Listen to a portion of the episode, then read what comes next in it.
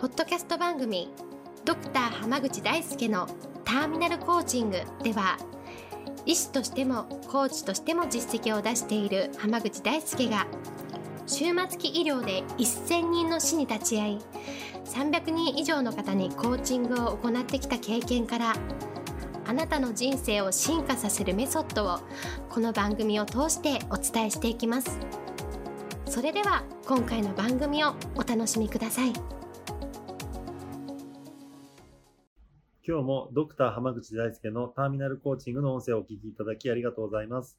それではナビゲーターの園尾さん、今日の質問をお願いします。はい今日は落ち込んでしまうと何もしたくなくなって何もできないという日が何日か続いてしまいますどうしたらいいでしょうか？という質問が来ていますよろしくお願いいたしますよろしくお願いします。まあ落ち込んでいるときは、うん一番やってほしいことは、はい思いっきり落ち込むということですね。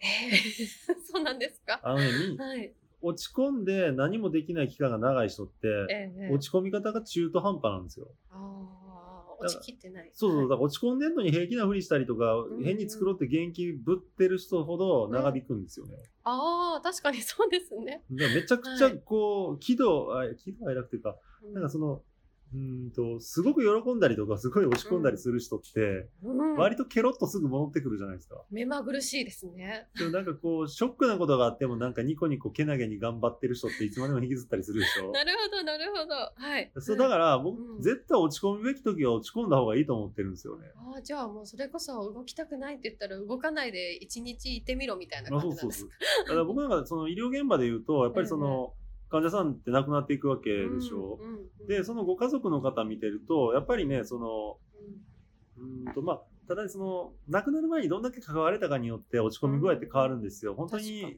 あの、介護とかでやりきったなっていう人の場合はうん、落ち込まない方はいるんですけど、うんでも、ただ、その、なんか、なんかこの、後悔が残るか否かは別として、やっぱり悲しんだり落ち込んだりっていうのは、人が亡くなったっていうことに対してはありますよ。うんうんうんうん。でもやっぱその、なんか、うん、悲しみ方が不十分だったら、やっぱ結構後に引きずったりしてる方って多いんですよね。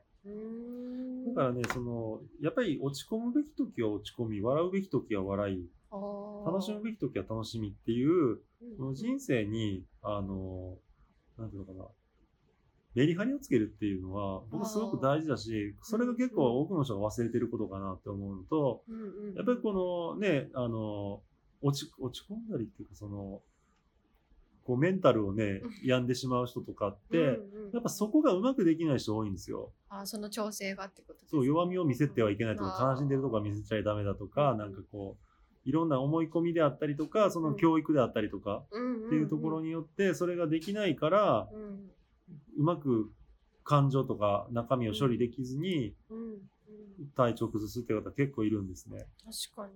なんかそれこそこう落ち込んでる時ってでも落ち込んでるって分かられたらなんかこうまた何か心配されちゃったりとかしたら嫌だなとかになってこう隠しちゃう方って多いと思うんですよ。あなんかそこはでも自分勝手にこう落ち込んでいいというか心配かけても大丈夫なもん大丈夫です あそうですか、しかもね、え自分の調子を整える方が大事だと思うんですよ。はっきり言って。周りを気遣うよりね。ーなるほどなるほど。結構みんな気遣いすぎかなっていうか、悲しい時はもう単に悲しめばいいんじゃないかと思うんですよね。ああ。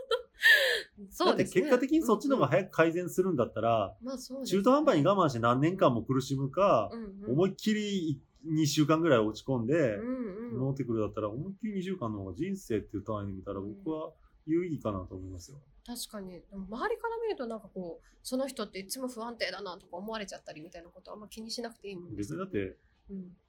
そう思う人たちっていうのは、ええ。要は自分に対して何かうん。支配的な 接し方をしてくる人ってことでしょ、うん、ねそんな人たちとかかる人ないと思うんですよ。ああなるだから人生において、その感情を出しちゃいけないっていうの、うん。感情っていう部分をほど、うんうん、否定する人たちっていうのは絶対そのうち、うんあの AI であったりと、人工知能であったりとか、うん。あのロボット化されていく中えで通用しなくなりますよ。あ人間が人間たる部分っていうのを、あの重視できなくなってきたら、やっぱり機械にとって変わられるしかないじゃないですか。確かに確かに。その僕がセミナーやってても思うのは、ええ。まあ、確かにそのオンラインでできるようになって便利なんですけど、うんうん。僕もその結構オンラインの講座とか自分で申し込んだりとかうん。したんですけど、うん。やっぱね、対面と違うんですよ、究極的には。うんうんうんうんうん。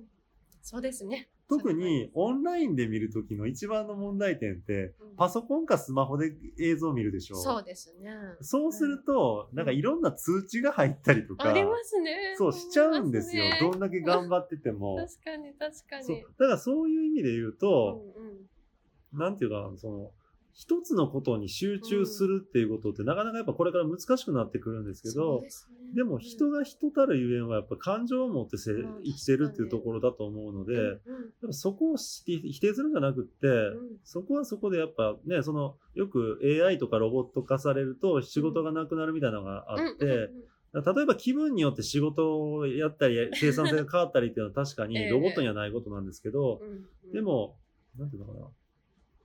人間として生きるならそれって大事なことかなと思うんですね。そうですね。ありますからねどうしてもなんか結局そこを否定しちゃう人って、うんうん。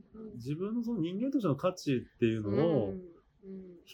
低くしちゃう。そうですね。そういう人はじゃあん結局生き残んないんですよ。うん。これからの時代。だからそういう人たちと接してなくたって別にいいかなと思います。確かに確人かに。間らしく泣きたい時は泣いたらいいんじゃないですかっていう人と一緒にいるべきかなと僕は思います、ね。そうですね。例えば自分自身をしっかり変えようとか、何かに取り組んでる時は泣いたり、ね。ね、気持ち悪くなったりとか、吐きそうになったりとか、はい怒っ自分に対して怒ったりとかって、それ自体が、あの、いつまでもそれだとしんどい人生ですけど、えでも原動力にはなりますからね。えそうですね。うん。